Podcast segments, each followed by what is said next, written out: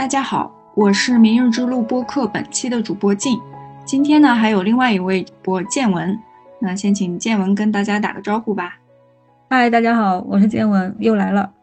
我们今天呢，想要聊一个和村子还有和吃相关的一个话题。那据说呢，现在有很多的年轻人都很想移居到云南，然后在云南的众多的这个移居目的地中呢，我们发现位于昆明的大漠雨村是一个非常独特的存在。如果非要给它加上一些标签的话，那可能是可持续生活、半农半 X、新村民，还有乡村社区建设等等。那前段时间呢，受到这个滇池风土艺术季的邀请，我们终于拜访了久闻大名的大漠雨村。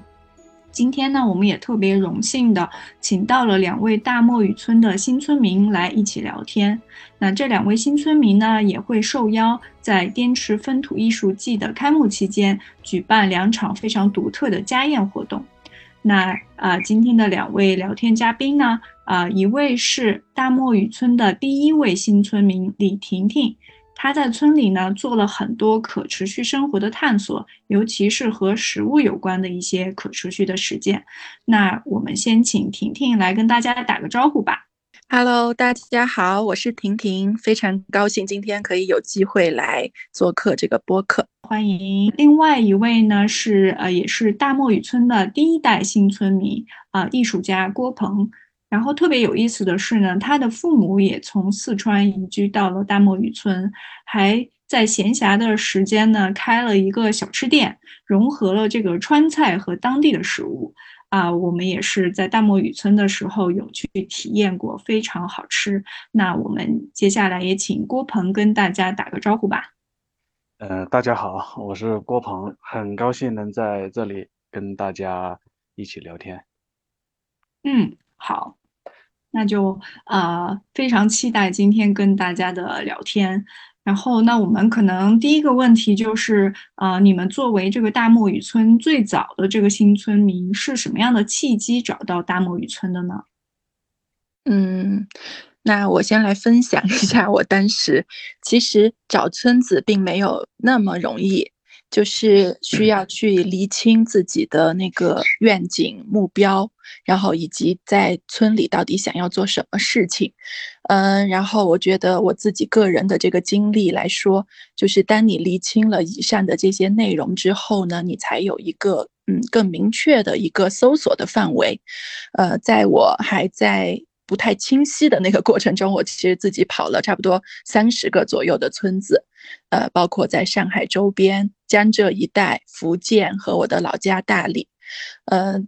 在跑村子的这些过程中，其实也是帮助我自己不断的去做对比、去做梳理。那当我自己开始，呃，就是内在生生发出来一种就是比较清晰的愿景和目标之后。大漠雨村就，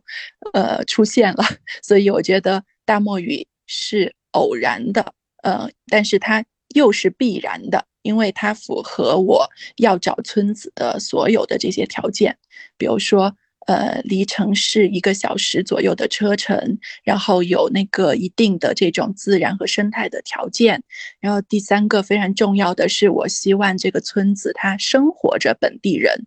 呃，然后同时就是有闲置的一些房屋可以租赁，呃，然后最好有一定稍微有几十栋的这种规模，可以形成一个社区。所以，呃，以上这几点大漠雨就是非常非常的符合。那当大漠雨，呃，我从那个 Google Map 上搜到这个地方之后，到达的第一刻我就觉得对了，所以就第一刻便决定留下来了。嗯。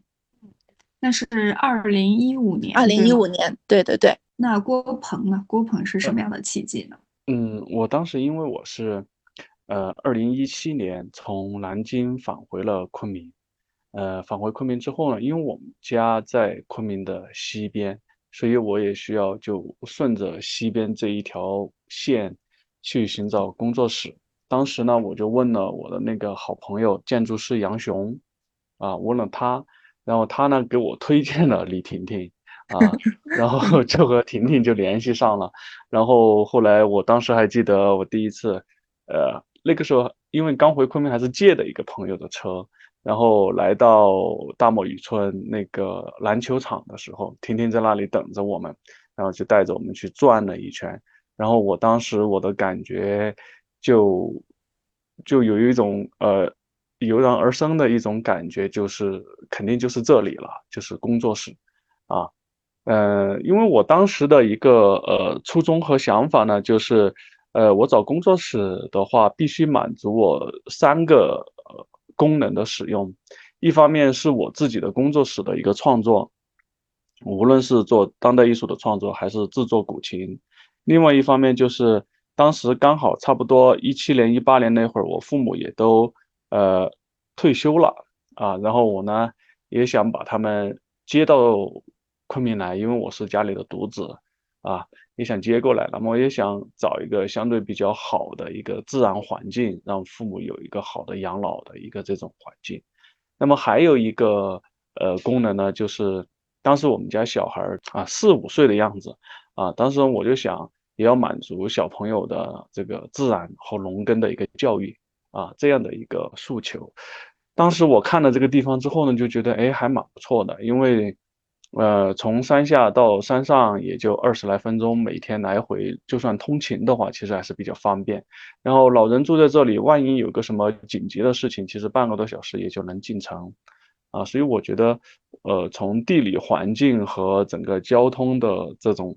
呃，条件来看的话，我觉得是蛮适合的。呃，呃，至于说，呃，对这个当时对这个村子的了解，比如说它。呃，是个彝族的村子，有多少年的历史啊？呃，它的当地的一些文化啊，一些呃社会的一些背景啊，这些当时我呢就还没有做什么太多的一个呃了解和考察啊，所以主要就是从我刚才讲的那三个方面去去衡量这个地方是否适合呃我自己的一个这种要求，那么。婷婷也也也是非常幸运，能够碰到婷婷这么好的邻居啊！第一次就带我带我啊，然后我们转了一下之后，我当时就就定下来了，就在这个地方。然后后来也去了几次，就把具体的哪一个院子或者哪一个房子就给它定下来啊，也都是为了满足我自己使用的一个功能性。比如说，呃，我没有选择，比如说风景或者是呃风景更好一点的，在半山腰或者再往山上走。啊，因为我要建工作室的话，嗯，我的原材料啊这些东西都必须得到到大门口啊，这样会运输会方便一点，啊，所以都是基于这样的一个考虑，呃，最后就选择了啊大漠渔村。我记得当时把合同签了之后，我就很快就把父亲先接过来，我爸就跟我们一起，然后找找当地的呃村民，然后也请。建筑师杨雄给我们设计进行一个改造，还有施工，就就就慢慢慢慢就开始了。差不多半年的时间，整个工作室就改造完成，然后就开始，呃，投入使用。那么在投入使用这个过程当中，之前完全根本没有考虑和规划，呃，父母还要搞一个 这种小吃店这种事情，啊，那都是后来因为可能游客慢慢越来越多，然后父母呢，他们。呃，觉得呃，反正家里种的东西也吃不完，因为房东给了我们一块地，差不多加起来有一亩多啊。然后我们他们自己养了鸡，弄这些，觉得吃不完，吃不完，那怎么办呢？那就干脆就就开个小吃店。那么这个时候，其实矛盾也就产生了。你如果要开小吃店，那我就完全没法做工作室了。最后家庭内部达成了一个呃协调，一个平衡，那就是。呃，周一、周五这儿是我的工作室，那么 周末，那么他们就可以对外卖点小吃，形成了现在这样的一个这种状态。就听下来，其实感觉你们找到大漠雨村的这个过程，其实你们的这个目标还有需求，其实都特别明确，好像一看到大漠雨村就觉得啊，就是这里，然后又慢慢的又生发出你们自己一种很独特的一个生活方式。呃，然后我们当时在那个大漠渔村逛的时候，也会发现，其实现在的新村民已经越来越多了，很多房子都被改造了。那其实我们也挺好奇，就是现在那边大概一共有多少个新村民？然后这些新村民他们大概都是什么样的背景？就是他们选择这里，呃，会有什么样的原因呢？嗯，其实蛮有趣的。因为我自己是当时呃到大漠渔村的那个怎么说呢？目标其实是两个层面嘛。第一个层面是自己的生活方式的转型，就是去探索这个永续的这个生活方式。然后另外一个也是，呃，我当时自己的目标就不希望只是隐居，呃，或者说自己一个人去玩，而是想搭建一个平台，因为呃，就是在国内。做这些事情的人，但是二零一五年的时候是非常非常少的，呃，那我自己在接触了，呃，从差不多一零年接触到一四年这三四年的时间，就是发现在国内大多数的人在做永续生活方式的这些探索，他们只是在做农场，但是我自己的背景和专业是社会工作专业，然后我自己也更加擅长的是，呃，做这种社区和社群。所以我自己当时也设定了历日的那个目标，它其实是要搭建一个平台，去实验和践行永续的生活方式，然后再分享给更多的朋友们。那找大墨鱼的时候，当时就是 也是看中它有差不多一百栋左右的闲置的这个旧建筑。其实那个我当时第一天去，大概确定了签了合同之后，我是花了差不多。呃，两个月的时间，每天上午去，下午回城，就是这两个月我在做什么？就是邀请了云大的，呃，各种设计学院、规城市规划学院的各种老师和同学，帮助我一起去做大漠语的调研和规划，然后就形成了第一代的 大漠语的社区地图，就大概标注出了，呃，在这个社区。比如说闲置的老宅有多少栋，哪些可以租赁，然后哪些是老村民本身在老村里依然生活着，他们已经更新成那种，呃，水泥的这种房子，呃，哪些地方是可以作为公共空间，哪些地方可以做这种生产、种植，呃，或者甚至是一定的经营的，就是大概还是有一些大致的一个调研的基础，在这个基础上就是。呃，因为我自己的心愿也是希望有一个社群能够一起在一个这个呃地域范围的社区内部可以去互助和合作嘛，所以这个愿景其实是从一开始就有，所以也就是呃就是在这个过程中也蛮有趣的，历日就是呃不是。施工完成建建成之后才开门才开放，就是丽日它是从第一天就是我们开始改造，它就已经开放了。我们当时是一个呃自然建筑的课程，然后对外招募义工的形式，呃前后其实一共招募了差不多六十位义工参与到了我们的整个 自然建筑的改造的这个过程中。我们晚上呃带大家一起学习理论，白天大家一起动手。所以，呃，因为这些设定就是，呃，来的人就其实就是有四面八方的，甚至国外的很多的朋友会参与到这个项目里面，然后同时就是链接到了各种各样的专业。就是虽然是一个很小的一个项目和一个切入点，但是我在这个过程中就发现，是呃，永续生活的转型涉及到。方方面面的这种专业知识，比如说最早期的这种像建筑学的知识、景观的知识，呃，然后开始安顿下来之后，就发现要种植自己需要的健康的、安全的食物，又需要农业的知识等等的，就发现其实国内或者说是我们现在的学科教育就是太细分了，就是我们反而没很难有一个整全的一个视角。然后我自己在前面两年内做的工作，大部分是去整合各种 跨学科的呃资源、老师、朋友们，然后在呃历日的那个项目上面去大家一起去实验和践行。所以，嗯，我们自己差不多那个扎根了到呃两年左右的时候，就开始有。呃，就是开始做永续生活方式的各种课程和活动，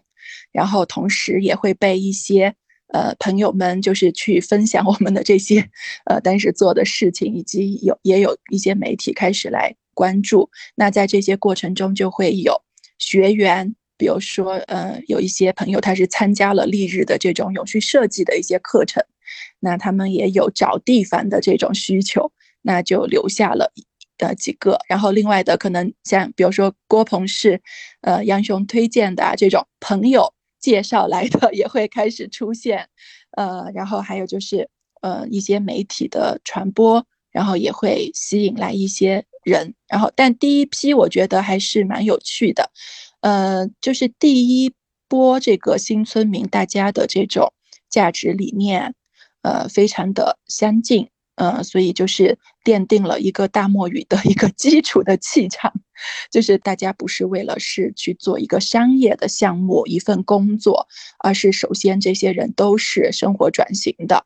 然后同时有一些共同的社会的一些目标和理想生活的一些愿景，这这个部分还是真的是，嗯。有很多的这种共性，而且就是当时我们也每个月会组织一次新村民聚会，因为陆陆续续会进来一些新村民嘛，大家可能彼此之间不一定都认识。那我当时因为我作为第一个呃进大漠语的人，我承担了一些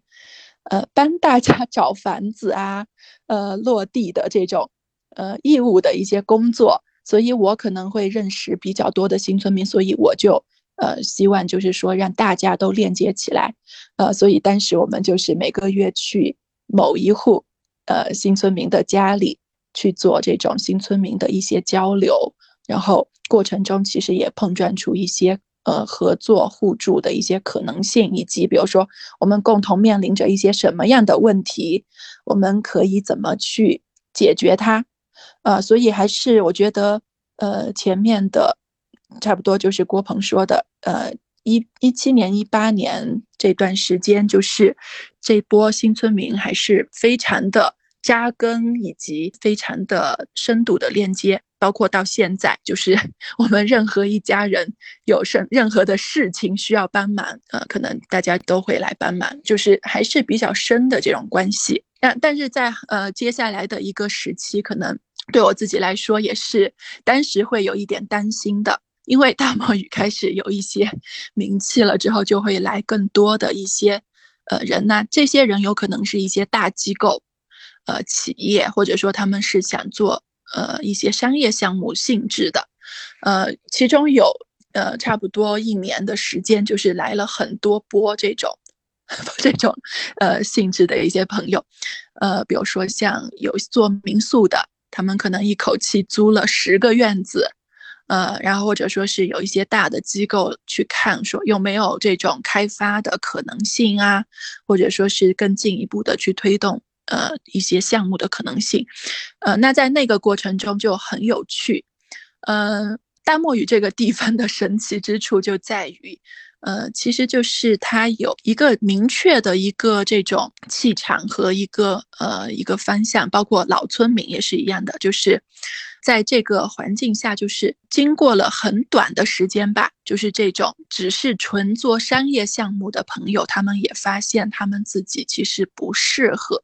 这种项目，在大漠语是生存不下去的。如果赚快钱的话，也是赚不到的。所以说，呃，经过了一个比较，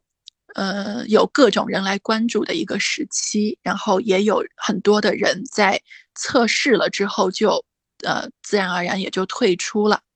所以，呃，又到后面的话，就是有更多的人会进来，那群体也就开始有一些那个分化。呃，因为最开始进来这波，我觉得差不多是三十岁左右，家庭形式，呃，这种，呃，比较多，然后是比较扎根的，呃，可以稳定下来的。但到后面就出现，比如说二十岁左右的。非常年轻的一些朋友，他们可能是处在这种探索生活方向的一个阶段，有很多要探索世界的这种需求。那大漠鱼可能是成为他们停留的其中一站，就是他们可能是短期停留几个月，或者说是一年，然后他们又会移动到下一个地方去。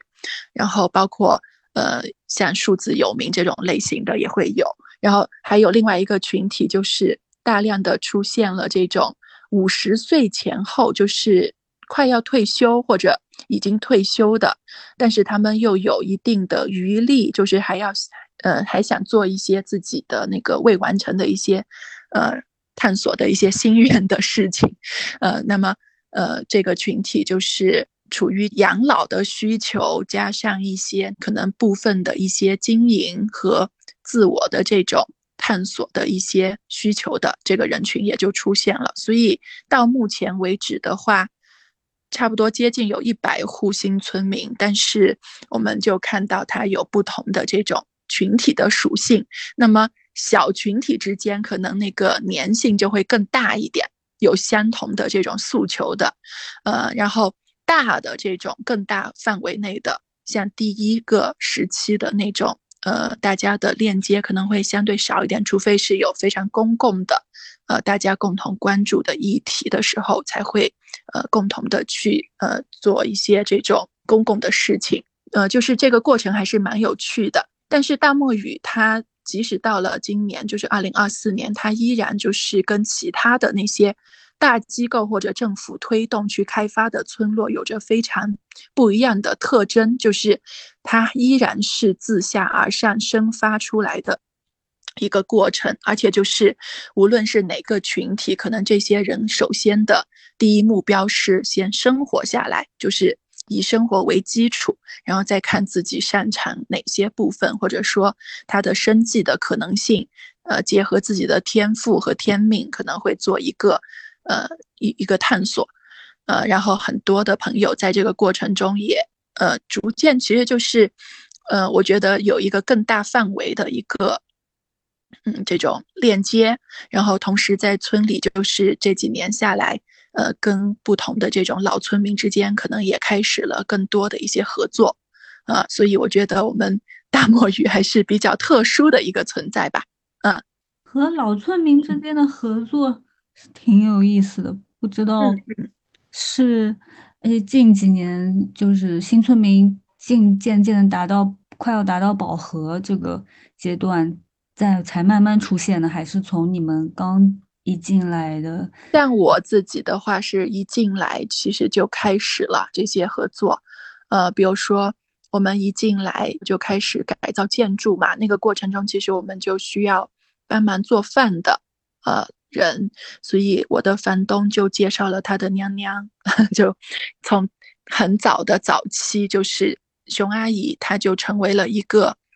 链接新村民和老村民的一个桥梁，就是在村子这种范围内，就是你在历日今天发生了任何一件什么大事小事，明天其实全村都是知道的，啊，那在这个过程中，就是它起了一个桥梁的作用。那像我自己的话，就是因为我们二零二零年之前的。差不多有那个呃四五年的时间，我们做了非常多的永续设计的课程。在这个过程中，其实我们免费的邀请了很多的村民，呃年轻的村民去参加，呃包括现在的我们村的村长，他当时也是跟我们参加了几乎所有的永续设计的各种主题的课程，还有的房东，呃他是八五年的，也算是村里。呃，比较年轻也有想法的人，然后他又刚好是那个社区的副主任，但是所以就是，呃，有很多的这种社区内部的积极的一些人，其实很早我们就开始了各种各样的链接和合作。我们也呃，包括跟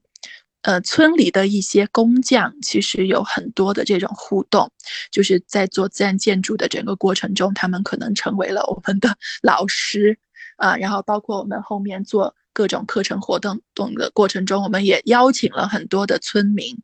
呃，擅长不同能力的村民，成为我们的一些呃分享的一些老师，呃，所以我觉得这种合作它还是，嗯，从一开始就已经有奠定这个基础。那历日的话，就是因为从二零二零年开始，我们顺应呃。顺应那个整个这个过程，因为疫情嘛，疫情的那个影响，就是很多的人他们被关了一两个月之后，就有非常急切的一个需求，想要来到自然中。呃，那我们二零二零年的春天开始收到了非常多的预约。其实丽日在二零二零年之前，我们是没有做散客的这种大众群体的服务的。我们都是以做深度的课程活动为主的。但是因为当时收到了非常多的预约之后，我们也没有办法说一次一次的开课程去解决这些需求，所以我们就，呃，把我们的那个老宅顺势开放成为了一个那个体验的一个空间。那，呃，因为。从跟大众链接的这个角度来看，就是永续，因为它有各种各样的层面可以做，但是实物可能是跟大众，呃，这种链接最深的，也是最广泛的一个可以的可能的切切入点。而且就是我们之前那几年也在种植，也有一些生鲜的一些出产，所以我们也就开始去探索怎么把这些东西变成一些可以体验的课程活动，或者说一些。呃，一些四季的一些菜单，那在这个过程中就招募了更多的呃大漠语的老村民，他们可能是差不多四十岁左右的姐姐们，他们就是之前可能是没有出去工作过的，但是他们本身非常了解大漠语的四季的这种物产，然后同时他们心灵手巧，通过我们的培训之后，他们就可以出品，比如说像。呃，我们的那个天然酵母的面包呀，或者说是出产本地的一些这种呃餐饮的这些能力，呃，然后同时我们也会开各种活动课程的过程中，他们也会有各种协助，然后再再往后就是我的房东，呃，他也也有了更深的对我们的一个了解和这个关系的建立，所以他就也成为了丽日的股东，然后他在日常也有很多的。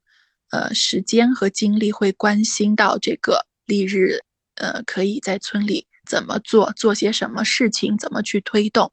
呃，所以就是整个过程中有各种层面的跟老村民的这种合作，包括像，呃，收购一些本地的一些物产啊等等的，其实都是有非常多的一些合作和互动。听起来是这个交往其实是挺深度的。而且我感觉你们是相当于和老村民一起在探索这个永续到底是什么含义。是的，是的，就是包括像最初那个自然建筑在做的过程中，我们邀请了很多本地的这个老爷爷们，他们是当时盖房子的工匠，他们给了我们非常多的使用本地材料这方面的一些呃建议。然后另外，比如说像种植的过程中。也是一样的，就是种植的过程。呃，其实即使我们学了非常多的理论，这种永续的农业的理论，你要落地到一个本地的这个土地上去做种植，其实是需要顺应本地的这个天时，然后了解这块土地的属性。那在这个过程中，我也逐渐就是发现，本地人他也有。他们如何跟大自然去互动和共生的这种智慧，而且是经过了几百年的这种检验的，所以我们就也有非常多的这种机会跟老村民学习，呃，包括像丽日自己当时的那个种植的整个过程，都是咨询或者说是 请教。本地的这些娘娘们、奶奶们，他们的各种种植经验之后形成的后来的一些种植的方式和方法，所以它是一个外来的，呃，这种带着永续的理论和知识框架，呃，架构，但是又跟本地的这种本地智慧的学习互动的过程中，形成了一套本土化的永续的生活的一套小的一个。这种本土化的方法，嗯，大概是这样的。刚才有有提到这个吃，其实我们就特别好奇，你们在这个村里吃的，跟你们以前在城里或在其他地方吃的是不是有很大的不同？非常大的不同。对我自己来说，我的老家是那个大理微商，就是其实我自己从小在对食物这个部分的熏陶还是蛮多的，就是郭鹏也知道。微商就是非常，呃，非常注重研究怎么吃，怎么好吃。然后，但是就是在我工作之后，在昆明工作的那几年当中，我就发现啊，我菜场买到的这个食材，它没有小时候的味道了。其实食物的这部分的影响，也是我想要去触动我生活转型的一个很大的一个因素。呃，那到了村里之后，就是我们有一。一部分的食材其实不一定是自己种植的，可能是采集的野生的一些食材，所以它的那个多元和丰富程度是你在这种超市或者说菜市场里面是不可能用钱购买得到的。还有就是这个食材，这种就是你可能要做饭了，你去菜地里转一圈，看看有什么就吃什么，就是它是非常新鲜的，呃，现采现做，就是你吃到的这种风味，它是真的是不可替代的。对我来说，呃，然后我自己在呃大漠雨村生活的这几年下来，我自己的健康。的这个层面的改善，我也觉得有很大的帮助，啊，就是吃的食物都是新鲜的，嗯，然后安全的，然后是自己一日三餐自己做的，对。有一些具体的例子呢？呃，比如说那个像春天的各种花芽叶。这些东西我们在菜市场上可能不一定能买到，那这些东西本身它就是有一些药用的价值，有可能，啊，那我们呃也是跟着本地的这些姐姐阿姨们上山一起去学习如何采集，过采集的生活。因为云南的春天，呃，像差不多就是过年后到四月份是非常干旱的，这个时期的菜地里面可能有。呃，有可能就是很少有蔬菜，呃，或者品种很单一。那这个时期就是会以采集各种野菜为主的一一段时期，啊，所以我自己也是重新调整了自己的这种生活的 逻辑，就是在村里，你可能会逐渐改变，说你什么东西都是用钱去购买的这种思路。呃，就是可能就是开始，呃，去学习本地的这种节奏，然后依据四时的这种四季的变化，啊，去过这个自然的生活。所以这些物产，呃，就是它是非常有季节性的。比如说到了那个雨季，就是野生菌就会开始，呃，有很多不同的种类，呃，次第的，呃，依次会呈现出来。那我们可能也就是。在不同的时间吃最新鲜的这些应应时的这种食物，嗯，那郭鹏呢？你是原本应该是四川人，在这边吃的有什么不同吗？嗯，我这几年在大漠雨生活了之后呢，因为呃我们家的菜也是父母自己种，然后因为父母他们呃当过知青嘛。所以他们还是有一些农耕经验的，呃，但是他们发现他们的那个农耕经验，从四川来到大漠雨之后呢，呃，还需要一个这种适应或者一个转换的这样的一个过程，所以也向那些老村民学习了很多一些，呃，在本地的一些种植或者是呃养殖的一些这种经验，比如说这边的温度。啊，还有它的光照，那么和在四川的那种温度和光照是完全不一样的。呃，最开始的时候，爸妈他们还从四川，呃，他们亲戚这些快递了很多那个菜苗过来，但发现怎么种都都有问题，都种不活，或者是那个收成也不太好啊。所以这些东西也向那个很多老村民进行了一个请教啊。所以我觉得。呃，这些方面的话呢，还是非常深的一个跟当地的这样的一个这种融入啊，特别你到了雨季之后，呃，我爸妈他们就也会上山去采菌子，但是采回来之后，他们就就乱七八糟什么都采回来，采回来之后，然后请老村民再来辨别啊，看哪些能吃，哪些不能吃啊，因为好多那些菌子，我爸妈他们在四川的确没有见过啊，我也没有见过。啊，所以我觉得 在这方面，我们跟当地和呃老的村民的这样的一种互动、一种交流还是蛮深入的。那么具体到吃的这个东西的这种口味或者味道上来讲的话，我觉得这几年吃下来，我就有一个非常明显的一种感受，就是在家里吃的这些东西和我平时，比如说因为也在城里。啊，有各种各样的事情的话，在外面馆子里吃的东西，就非常明显的一口就吃得出来那个菜的那种 那种那种内含物质，就觉得就是一一口咬下去就是一大股化肥味道。化肥味道是吃得出来的吗？化肥味菜的能量和品质真的是，就是你你已经是一个身体上的 直直直觉的那种，对啊，直接的反应了。就是有些东西你吃进去，你就是真的难以下咽了。现在对，就是一口现在就能差不多吃得出或有没有化肥或者是怎么样，这个就是我觉得最切身的一种经验一种感受吧。嗯，身体变敏感了。对，身体变敏感了。呃，或者说以前的化学味已经开始变成另外一种自然味的一种状态了。对我儿子，因为他出生之后就是满月，就我们就把他就带到大漠云了嘛，就他小时候的。前三年多的时间一直是在村里长大的，吃的这部分的食材给孩子的肯定也是全家人里面最好最新鲜的。呃，因为他现在就是去上海上学嘛，在上海买到的一些，比如说超市里的一些蛋糕，或者说是买回来的肉类做出来的这种呃饭菜或者食物，他是非常明确的一个拒绝，就是。他知道什么东西好，什么东西不好，就是非常直接的身体的反应。然后，呃，有一次就是买了一块牛肉，已经是以一个非常高的价格买的所谓的有机牛肉，就是那种有机的食材，呃，但是烹饪出来之后，跟在村里。呃，吃到的就是完全不一样的口感。我自己的话是，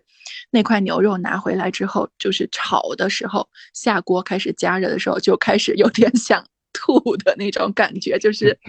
非常 的不愉悦的直观的一种身体的反应。对，所以嗯，我们这几年就是也觉得，其实人的本身身体是有一个觉知的。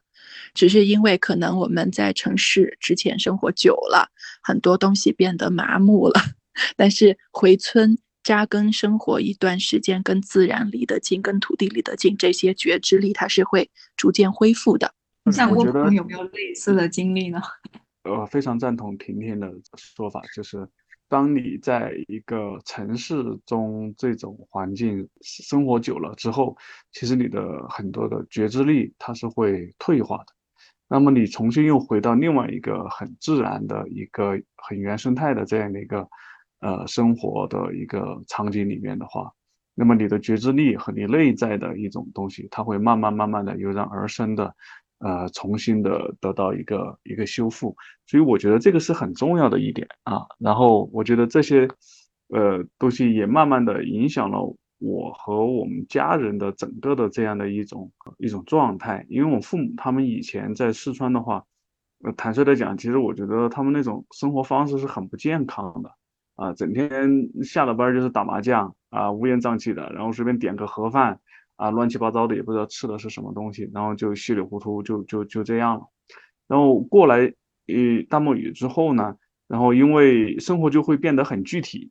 因为也也也没有什么超市可以也逛，也没有什么什么呃什么地方可以去玩儿啊，你你你就哦除了天和地就没有什么了啊。然后老村民有的时候，呃呃那些说话呢也因为他们说那个彝族本地的语言，有时候也不是太听得清楚啊，所以相对来讲这些社交啊也也就几乎就就减少到一个很很低的一个水平。那么他们就可以专专心心的。呃，重新回到一个用我妈的话说是，呃，工作了一辈子又回到知青的状态，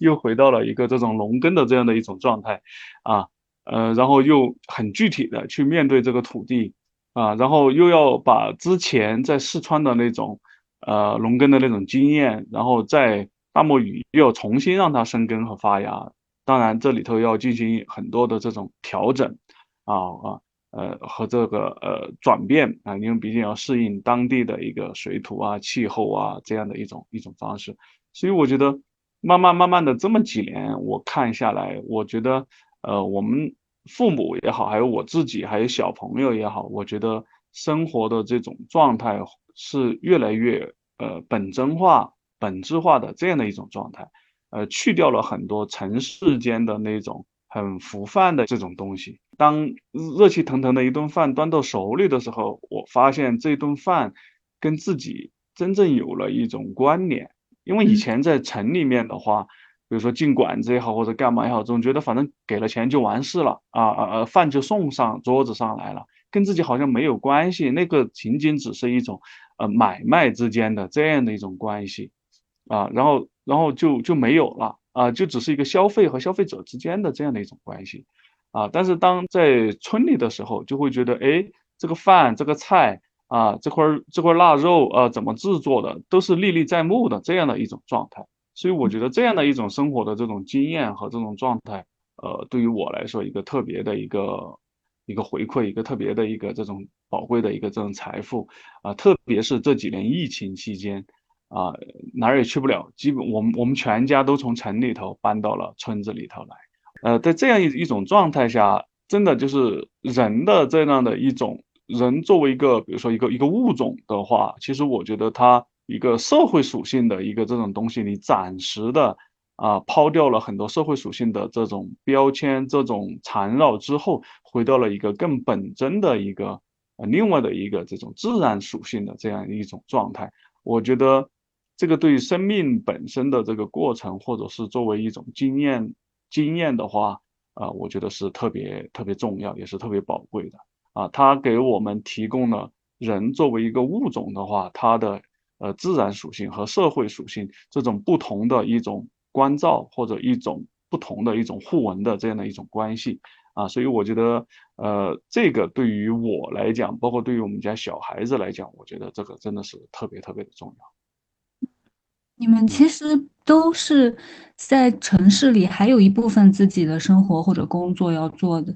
然后大漠雨村就像你们的一个，嗯，大本营，就是你们就是在城市里面的生活，是不是在大漠雨村会得到一种补给的这样一种感觉？每次反正回到工作室给我的感觉就像是在排毒，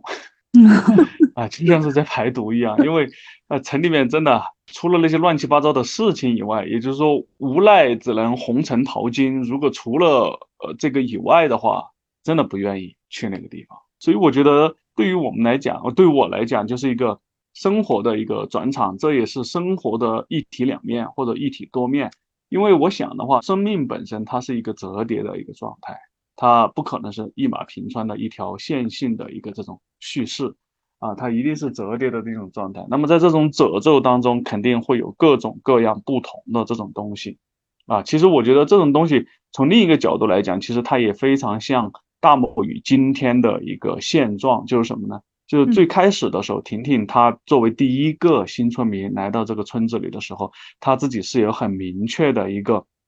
诉求，或者说呃未来的一个工作和生活的一个方向，那就是以普门永续为基础的这样的一个社群的一个这种建立啊，这是这是他一个基本的这种诉求。那么 OK，第一代的新村民啊。也的确是怀着同样的一个基本的一个价值认同来到了这个地方。当然，我觉得，呃，我是误打误撞啊撞进来，因为我是呃呃建筑师那个杨雄推荐我找工作室啊啊误打误撞进来。但是我发现进来之后，我完全认同，呃，并且愿意参与到这样的一个呃社区构建的这样的一种状态里头来。然后父母过来之后呢，哎，他们也觉得也蛮好的。当然，虽然父母他们肯定不懂什么呃普门永续这一套理念啊，什么这些东西，他们肯定不知道这些概念。但是，呃，他们把他们做知青的时候的那些东西，然后用到了这边，其实我觉得那就是呃一套普门永续的一套这种实践。呃，那么，那么再到后来呢，大漠雨民区越来越大了，也有很多新新的村民来，有年轻的，也有年纪更大的，养老的也好，或者是周末来度假的也好，等等等等，也有来做民宿、做经营的也好，那么各种各样的人就都进来了，就变得更更丰富或者更多元了。那么这个时候，其实你会发现这里的一个这种社会性的这样的一个生态，它也开始发生褶皱，啊，它也。开始慢慢的折叠啊，然后它有很多的这种机理和很多的这种面相，所以我觉得这种东西它很有意思，它就是整个社会现状它所发生发展的一个这种折叠。再回到刚才我讲的说我自己的一个生活的这样的一种状态啊，然后也要在城市里面面对各种各样的事情，然后也要回到村子里关起门来安安静静的进行自己的一个这种创作。所以我觉得，无论是社会也好，还是一个生命体也好，它都是有褶皱的，它都是折叠的。云南的整个地貌一样，从海拔很低到海拔几千很高啊，它的整个的这种折叠和丰富性。我觉得才诶是孕育了整个的一个这种多元多样的一个生命的这样的一个形态，所以我觉得，我觉得我挺幸运的，能够在这个年纪啊，能够在这样的一个生命的阶段，能够来到这样的一个地方啊啊，生活也好，工作也好，或者是获得一些转场也好啊，我觉得还是蛮蛮幸运的。那对婷婷来说，大漠渔村也像一个。转场吗？大漠渔村的生活和城市里的生活，嗯，就是对你来说是一种什么样的关系？嗯，我自己可能就是呃，在不同的阶段有一些不同的调整。呃，前面的七八年是完全扎根，没有城市的那部分的呃工作啊什么的，就完全生活在村里的状态嘛。所以前面的那个部分对我自己个人的那个，嗯。冲击力和改变也是非常非常巨大的，因为你要谈永续的这些落实，其实是落实到日常生活的一点一滴里面去。我自己也经常跟呃朋友分享，开玩笑就是说，其实就是你每天都在自己革自己的命，就是 你你的那个理念的落地，你你是需要取舍和平衡的，就是你能做到哪一步，做多多少程度的那个。呃，取舍，这些都是就你每天非常 明确的要去问自己的问题。对，那在大漠与扎根的前面的第一个阶段，就是七八年的时间，对我来说就是呃一个非常有勇气的，但是非常坚定的一个呃冒险的行动吧。因为其实当时并不知道说大漠雨这个地方会发展的起来，或者说。会怎么样？其实是完全未知的。但是我自己当时的那个目标是非常清晰和明确的，就是我一定要做这件事情，无论它未来会怎么样，就是我这第一步必须要跨出去。所以跨出去之后，在大漠雨也展开了我的那个 非常广阔的、呃丰富的这个生命的一个特别的一个经历和历程。呃，就是相比于我。到大漠雨之前的十年，我觉得，呃，大漠雨的七八年的这个生活，就是它丰富的多得多。如果是没有，但是没有迈出那个第一步，我可能依然在非常主流的那种大的这种驱动和裹挟中，也不可能再再到年纪再大一点，肯定就更不敢去做这些冒险和尝试。所以我自己也。觉得很幸运的就是大漠雨，其实也是成就了我的这个当时的一个心愿吧。另外一点，就是因为我觉得无论做任何事情，就是自己的那个坚定的心念，就是一旦那个心念发出了之后，就感受到整个宇宙都在支持自己。就是在大漠雨的七八年的这个徐徐展开的画卷，就是让我每一次都是让我非常的。震撼和震惊的，因为我当时迈出第一步的时候，头脑能想象到的东西其实非常有限，但是实际情况就是，他有出现了各种各样的可能性，各种机会，有各种朋友们来帮忙、来支持，还有包括就是各种新村民的加入，丰富了我的整个的这个当时设定的这些目标以及可能开展的一些方向。所以就是我觉得大的那个初衷和初心自己非常清晰之后，然后后面的事情就可以 把自己的心打开，然后就像一个容器一样的，可以容纳更多的可能性。那历日这段过程，其实它也是非常像一个一粒种子先埋进土里去，就是在黑暗的泥土中是先向下去生根的。这个过程中，你在土地表面是看不到任何的 动静的，但是其实做了非常努力的扎根的动作，然后慢慢的向上生长。可能每年遇到合适的时机，有不同的小伙伴们出现，就可以生长出新的一些枝丫。所以这几年的探索就是，呃，永续的衣食住行用乐衣领美各个层面。呃，都在做一些不同的这种真的落地到日常生活中的一些实验和实践。那我自己因为那个扎根了七八年之后，也发现就是，呃，到了一定的阶段，就是需要去链接外面的。呃，更多的前辈也好，或者说在这个领域探寻了更久的一些朋友们，需要去做学习和交流。所以，呃，表面上来看，就是因为我儿子 要上学了，需要去上海。但是从我自己的个人的角度来看，他也是到了另外一个生命阶段，就是说我的那个第一阶段的扎根，做了一些探索之后，我需要不断的成长。那我。如果是天天只在大漠渔村的话，其实也会变成一种限制，然后变成井底之蛙。所以我自己也有一个非常强劲的这种学习的一个动力，就是需要去跟这种外面的世界去互动链接。所以我自己在去年一年的这个阶段来说，就是又到了一个新的一个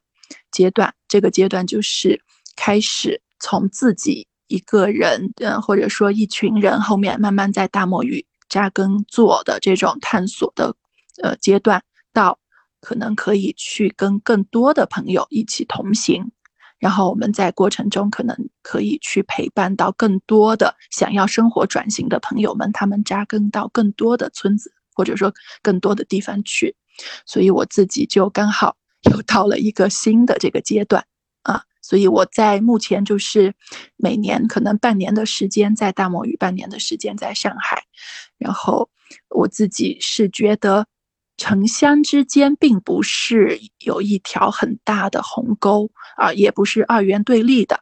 而是怎么样可以搭建起一个桥梁，就是城乡之间可以更多的有这种互动和交流。我觉得这个也是非常重要的。我自己的。体验就是，我现在并不觉得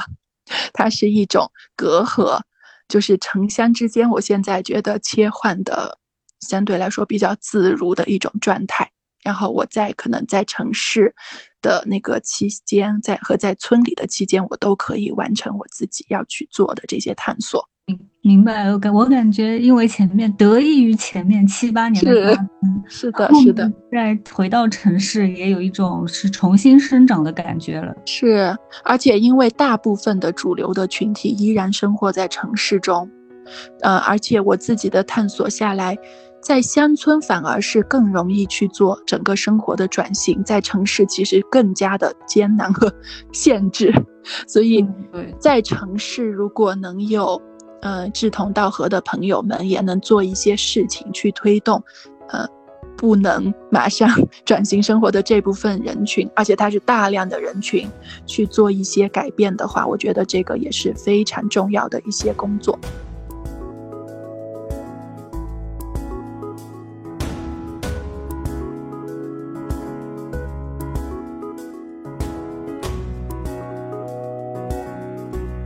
次我们跟婷婷有聊到，就是因为你们现在丽日是有那个面包窑，会经常做面包。对。然后我们当时聊到，就是啊，很一个很有意思的话题，就是你会发现这个小麦其实现在受到这个气候变化很大的影响，然后你也在寻找更好的这个小麦来做出更好的面包。嗯。然后我们觉得这个特别有意思，所以想请你分享一下你对这个小麦的这个探索中有什么有趣的发现。嗯，嗯，其实最开始他开始探索面团，是因为我们 从第一年建立日的时候就做了一点零版本和二点零版本的呃面包窑，呃，是从能源的可持续的角度去做的。其实我自己并不会做面包，然后过程中是因为丽日不断的有欧洲的各个国家的朋友来，那他们住下来之后就会教我们制作这种。天然酵母的一些比较传统的欧包，那在这个过程中也不断的去学习，同时就是探索的这个过程还是比较有趣的。最开始的时候，就是因为我们那个自己有种植、有出产各种这些生鲜的食材嘛，所以我自己想要在面团上呈现的是本地当季的风味。但是小麦的话，因为云南本身不是一个。适合做面包的这种高精品种小麦的一个产区，它不适合新的产区，所以最开始我们也并没有去选云南的这种呃本地的这个面粉，因为它不适合。呃，但是呃，在这个探索的过程中，就发现就是你深入的做了两三年之后，你就会想要在呃面包这个链条上。往前端和往后端都去更深度的去探索它，呃，就是最近我们也在说有成千上万家的面包店，为什么我们还要做面包？我觉得核心的就是因为我们的那个想要探寻在这条小麦面包农食这条线上的这个永续的这个实践。那小麦的这个前端就是。在我们探索了几几年之后，也发现它非常的重要，因为我们之前这几年使用的是法国进口的这种有机种植的小麦面粉，像疫情、战争这种比较极端的时候，它其实是会有一些运输或者说这种呃进口过程中的一些影响的，它可能会进不来。而且就是包括像那个气候变化的这个过程，就是我们也发现，就是，呃，最近这几年的气候变得非常的极端，就是要么非常的干热，要么非常的冷，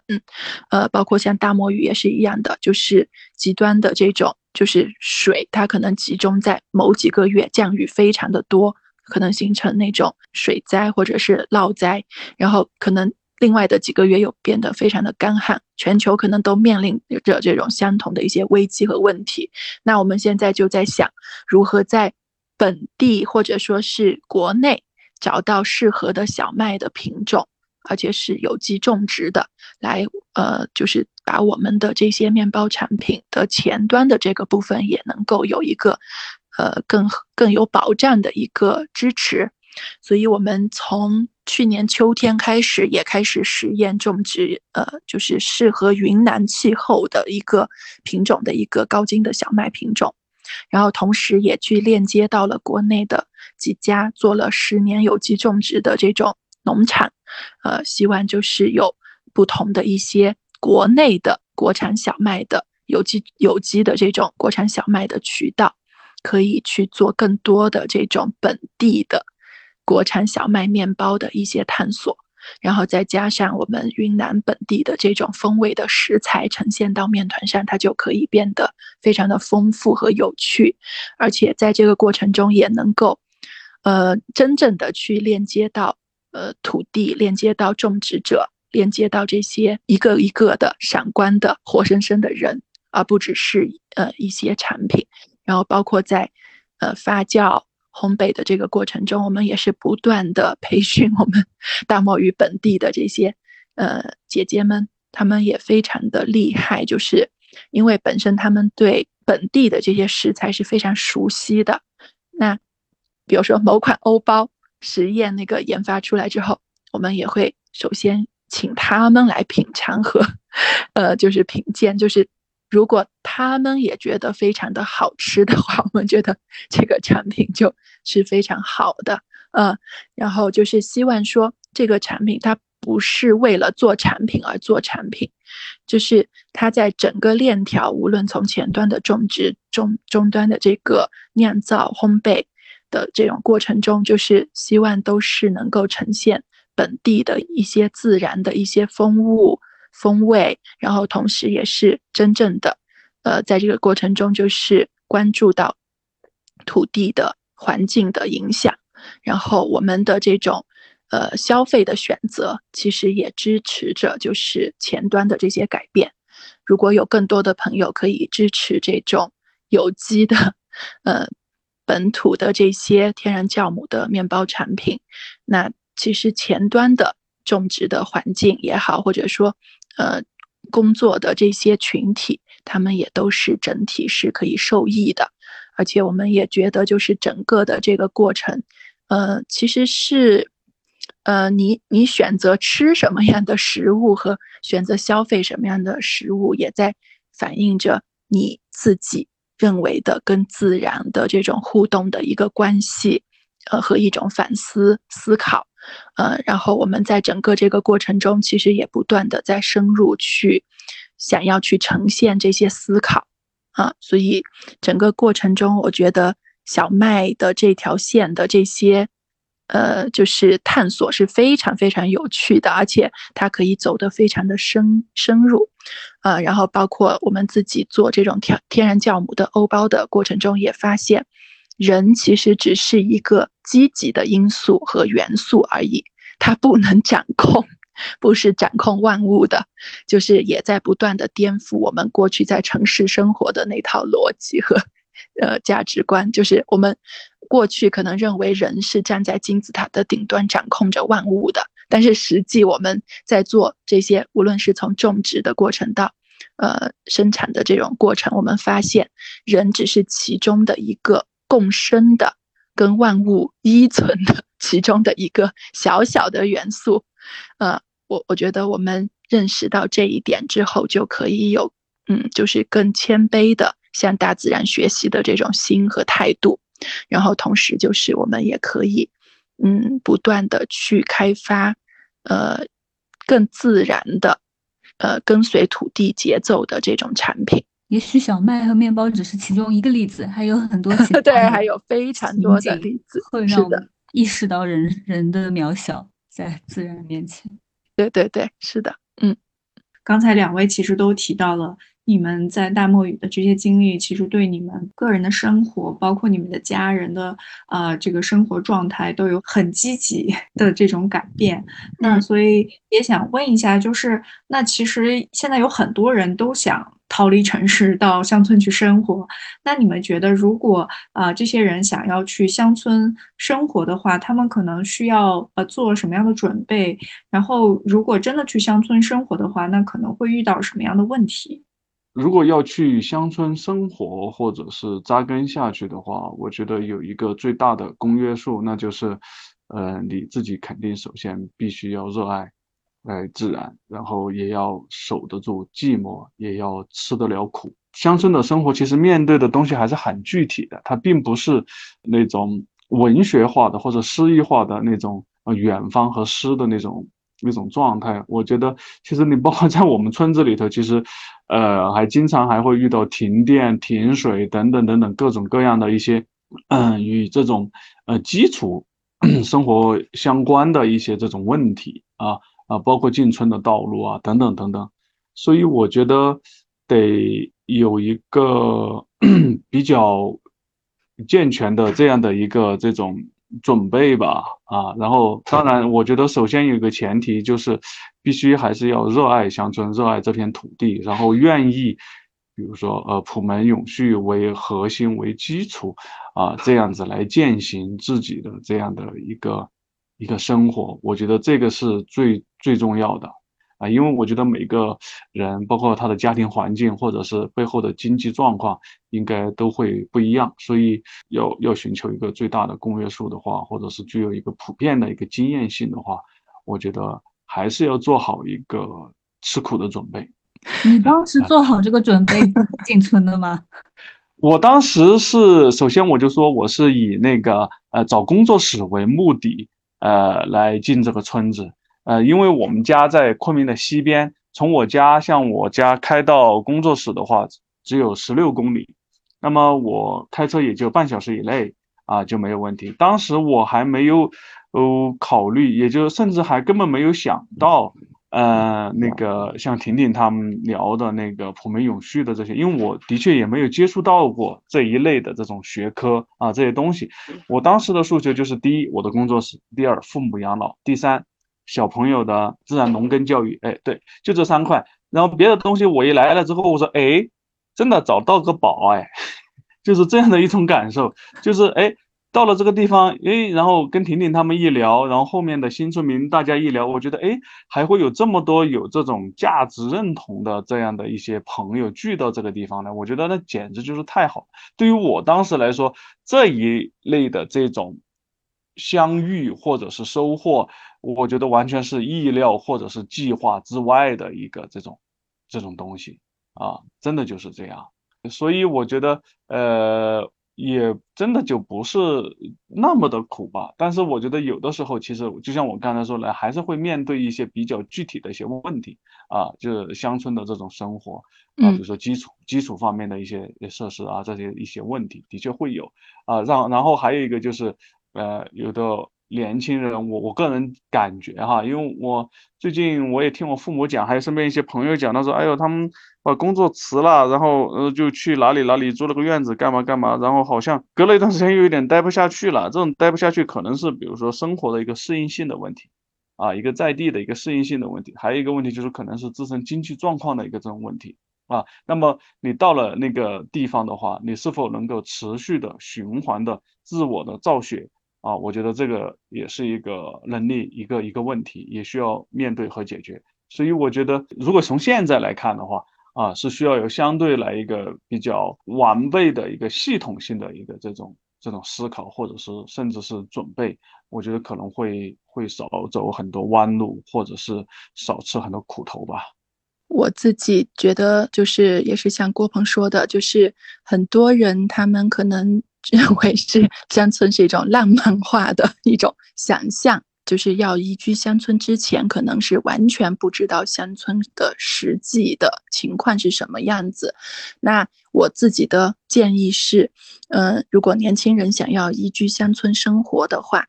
可以先不要那么快的，就是直接去移居，可以先选，比如说是某一些村子先去体验，比如说短期的。几周之类的，就是真正去到乡村的那个环境下去生活看看，去了解乡村到底是什么。我自己其实是有这个过程的。呃，我在那个二零一四年前，就是辞职之前的一年的时间，因为我们和国际青年旅社总部合作了一个乡村的青旅嘛，其实是在团结的另外一个村子。我在那一年里面是作为 那个项目的经理。就是开始驻村去生活，那那一年的生活，他就让我非常具体的知道了乡村生活需求的这种能力。它其实是身体力行的，需要你去动手，真正去就是去做事情的。你光有呃头脑上的一些理念，它是不行的，你生活不下去的。然后另外也是去评估，就是在这个过程中评估自己的能力到底。呃，匹不匹配，或者说，呃，真的就是你面临了这些实际的这种生活情景之后，你会发现，就是说你是喜欢还是不喜欢，这种评估我就觉得非常的重要。我自己是因为那一年的，呃，就是乡村的实际驻村的这个经历，就是让我觉得我可以，就是我我有一个这个基础的一个评估了，然后。呃，在这个基础上，就是我自己也是做了一个判断，因为其实移居乡村可能有不同的可能性嘛。有些人他是要在乡村生活下来，同时自己的生计，呃，整体的这个也是来在乡村的这环境和土地上去解决。那有一部分人他可能是只是身体生活在村里，但是他的生计依然是城市的工作。或者说数字游民啊什么的这种呃来源，就是他是完全不同的。其实，那每个人他有自己的那个天赋和呃擅长的不同的这种能力。我觉得其实无论哪种，其实都可以找到路，只是说你自己清不清晰，明不明白自己呃到底适合什么，以及你想怎么去走。呃，我自己的那个体验的过程就是说，呃，因为我当时是辞职之后，完全来到大漠语生活、生计，所有的东西都是放在这儿来探索的，所以我自己也是，呃，有了一个算是一个非常大的一个信心和决心，就是说我打破所有我过去的。自己的那些标签，呃，打破这个辞职之后打破所有的这些呃收入的来源，在村里我重新从零去看我自己真正的天赋在哪里，天命是什么，就是真的是从头吧，我觉得从头去，呃，去反思我自己真正要过什么样的生活，呃，其实我觉得也没有那么的。难，就是如果你真正的能够向内，就是看向自己内部，然后去重新梳理自己的话，你肯定会找到一些自己真正热爱的一些方向。然后在乡村里面，其实我觉得，如果能做自己的天命、热爱的这种事情，生存下来、解决生计的这种基本的这些需求，我觉得是也并没有那么困难。说，呃，没有收入什么这些，其实是不会的，就是只是看你你的那个恐惧。呃，是不是把你限制在一个很狭窄的一个小范围里面，而还是说你你真的可以重新去打破过去的一切，然后重新在村里的这种环境生根，然后生长自己的工作、生活、生计的各种东西，其实重新可以全盘去转型。所以，我认为永续设计或者普门的这些理念和逻辑，它并不只是。很多人认为的只是在生态那个层面去做自然建筑，或者说种植这种有机健康的食物，其实，在社会性的那个呃部分，它也有非常多的那个参考，或者说一个理论的框架，就是生计的这种可持续，以及比如说在社会性的这部分，这种社区和社群的建立，呃，文化的这种互助合作的这种文化的一些。呃，建立就是过去我们在城市经历的大部分是竞争嘛，但是在村里其实非常的容易合作和互助。呃，那我们现在在大漠与这种新村民的群体里面，我们也经常一起互助合作。呃，也是因为有了一群不同的、擅长多元的背景的，呃，有不同能力的人，大家在一起，自给自足的可能性才。很高，而且就是抗逆力也才更高，所以我觉得每个人他应该找到自己的那个生态位，就是我到底是谁。其实每个人都是独一无二的，都有闪闪发光的能力，只是过去我们可能因为恐惧而不敢去发声，不敢去呈现自己的这些闪光的部分。呃，我觉得整个你如果呃想要重新生活转型，迈出一步。移居到乡村的话，我就觉得是一个非常非常好的一个机会，真的重新梳理自己。嗯，这个是我个人的一些经验。真的就像婷婷说的那样，就是要对自己有一个比较明确的一个判断，呃，不要让外界的那种，比如说文学化或者影视化的这种乡村，啊，然后给把大脑给给弄迷糊了啊，然后让自己。吃亏。当然，我我在这儿说的并不是说，呃，乡村和城市它是对立的，他们肯定不是对立的啊，因为他们都只是整个社会褶皱中的一部分而已。所以，只有找到自己所在的那个位置、那个点啊，看你是否在哪一个土壤里头更更适合生存或者生长啊，然后就去到那里，哎，生根发芽啊，我觉得应该应该是这样。嗯嗯，就是其实也没有哪里就是真正的桃花源，对吧？对对对对，我觉得我从来不相信什么桃花源，呃，我觉得真正的桃花源可能只在自己的心里边吧，或者是在心里所追求的那个桃花源吧，它不一定能够实现，也不一定能够。我觉得真的就不要被 文学和和影视化的那种东西给给给影响了。嗯嗯。对，其实就是那个主流很多，比如说有一个时期，可能大家都从村里全部 去城市，然后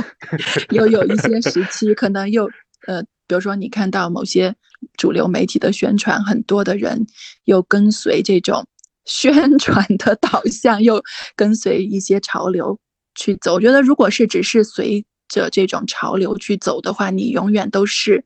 没有根的，像扶贫一样嘛。就是核心的，还是得找到自己内在的那个核心的根。其实很多的能力、资源、价值，我们自己内在都是具备，都是具足的。我觉得，或者说，呃，你自己的那个，你这辈子来到这个世界上，到底要成为什么样的人？那些东西其实有个目标的，只是我们可能忘记了。我觉得需要去唤起那个。嗯，就是内在的这些部分，然后去忆起我们自己真正的我 到底是谁，然后你就可以走出你自己的那个内生的力量，就不用嗯说因为哪里好，或者说谁说这里适合，你就跟着去而已，就是你自己就可以有一个非常有力量的一一种判断和决定。嗯，不因一个地方好而追过去，而一个地方可能因为你好了而变好。是啊，嗯，是的，像大墨鱼就是，我觉得很有趣。其实我们当时一一进村的时候，就是老村民们是抱着非常不看好的这种，他们 八十多岁的奶奶们每天在我们施工的场地上，呃，来劝我们赶紧回到城里。对，所以就是说，呃，看你自己到底在那儿。你是要做什么？你自己知不知道清不清楚？否则的话，你很容易被很多的声音带着就走偏了。嗯，感觉我们聊到最后，就是还是要信自己的命，然后要找自己的天命。嗯，我觉得是一个自我认知和自我呃觉知的一个。必经的一个过程吧，我们都必须对自我进行一个充分的认知。当然，这种认知它也在发生变化，因为我们每一天经历的人、经历的事也都会在发生变化啊。但我觉得人生就是这样，要不停的，就像大海里航行的船一样，不停的调整那个舵的那个方向啊。所以我觉得就是一个认知。呃，其实人活一辈子，其实我觉得也就是在不停的认知啊。这个认知，我觉得可能就是 人生本本来的一个这种意义，或者说他们说人生本来没有意义。我说如果硬是要找个意义的话，那就是自我的认知。嗯，我们已经谈到 这个层面了，感觉好像越来越沉重了，是吧？还好，大漠女真太神奇了，越谈越哲学了，越非常神奇的大在大漠语就是那个呃，像丽日。就是打开门的时候，就很各种人会进来嘛。无论进来之前他是谁，他有什么呃光环标签什么的，第二天大家谈的全是本质的一些问题。对对，我觉得这里有大漠有个特别好的一点，就是在这里大家真的就是不装，就可以这么说，真的就是不装，就是大家是什么就是什么，面对的什么就是什么，然后我到这里来做什么。就就又回到了你是谁，然后从哪里来又到哪里去，真的就是很很很本质，真的就是回到一个非常本质的这样的一种状态来。然后我觉得很神奇的是什么呢？还有一些很很好玩的一些神奇的事情的一些发生。呃，以前我爸妈他们都没有做这个小吃店的时候，全是我的工作室门就是关着的。嗯，哎，结果好，他们要做这个小吃店的时候，我们达成了一个妥协，那就是。好，那就周末就是你们的，平时是我的。呃，平时门也关着，那周末他们把门一开，有很多那食客或者是那些来玩的那些人，然后吃了饭一看，他说：“哇，你你们家开馆子的怎么还会挂这么多古琴呢？还会干什么呀？”然后他们就很好奇，然后一问一打开一看，另外一面，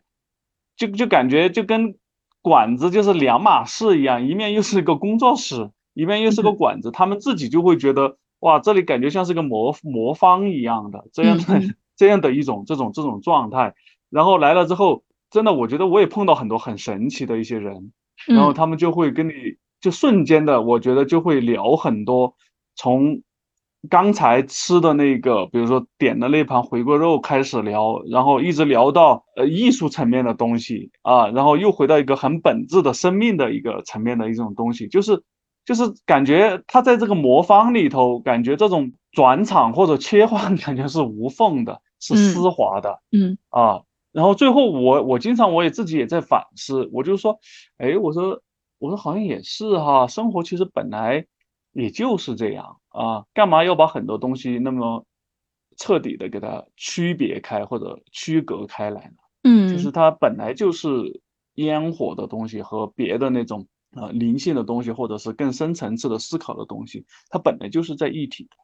的，是的，所以，所以我我觉得这个也给了我一个很大的一个这种特别大的这样的一个一个触动。我觉得，因为因为在我的那些朋友圈里头，有很多那些艺术家的那些呃朋友圈里头，他们的工作室真的就是跟外界就没没有任何关系，它是从工作室的这种思考创作，然后到美术馆系统、画廊系统啊、收藏系统，然后批批评系统，它它它是它是那样的一个一个系统，然后它它的确跟当地或者跟他所在的那个地方也没有什么太大的这种关系，但是自从我爸妈他们把馆子弄起来之后，我那儿也被迫成了接客的地方之后呢。然后发现，哎，被迫接客、被迫营业之后呢，觉得哎，好像蛮好的，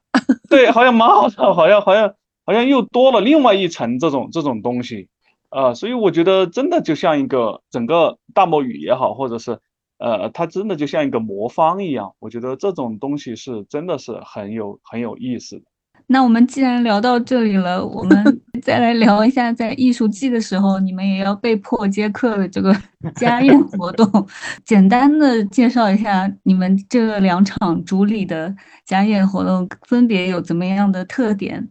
我们给听众稍微剧透一下。嗯，那我先来说一下，就是丽日也是想把我们这几年的思考去做一个呈现嘛。就是食物从哪里来，怎么种植，在不缺食物的当下，我们到底选择吃什么？呃，这些问题的背后，其实还是我们跟万物共生和与自然互动的一种方式的思考。所以，我们也想在这次的这个家宴上面去呈现这些呃我们自己的一些思考。我们的呃呈现的方式可能是会大漠语的这种。冬季的一些当季的食材，无论是在那个天然酵母的面团上面，还是用嗯云南本地的这种烹饪烹煮的这种方式去呈现，就是希望让大家能够吃到冬季的呃自然的味道，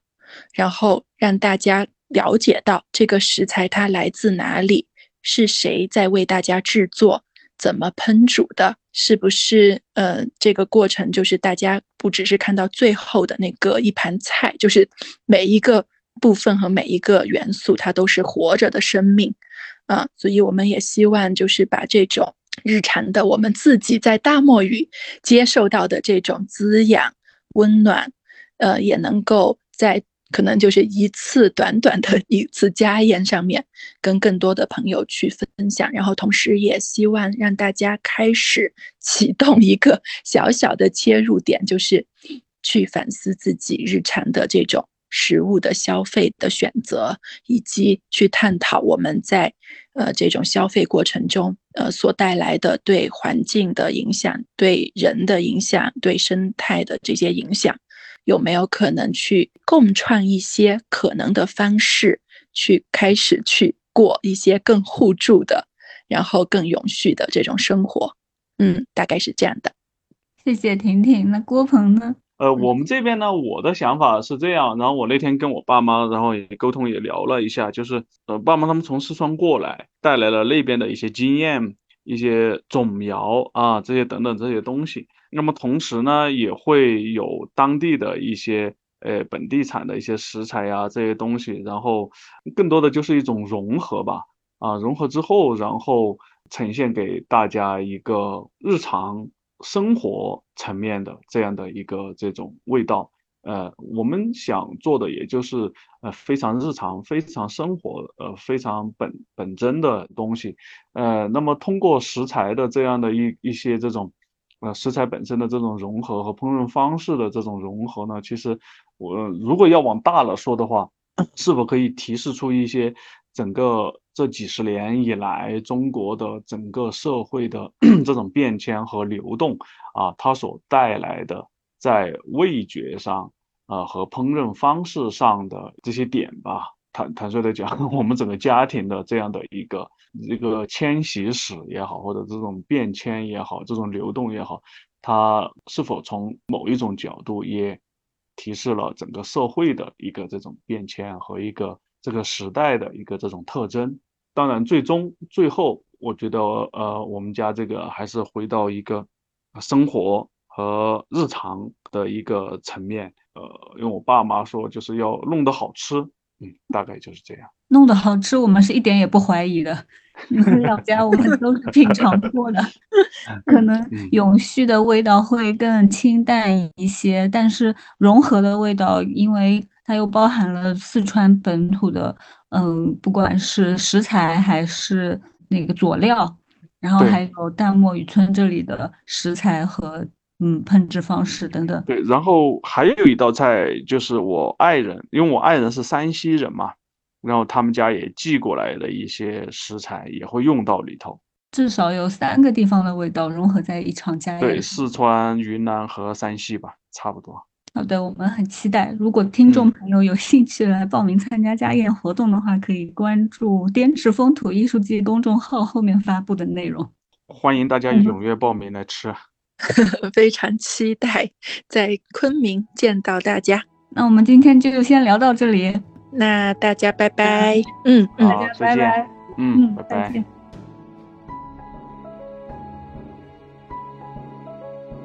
那今天的播客就到这里。如果你喜欢今天的播客，欢迎分享给更多的朋友，也欢迎关注我们的微信公号“明日之路”“明日之时”，和我们一起探索可持续的明日之路。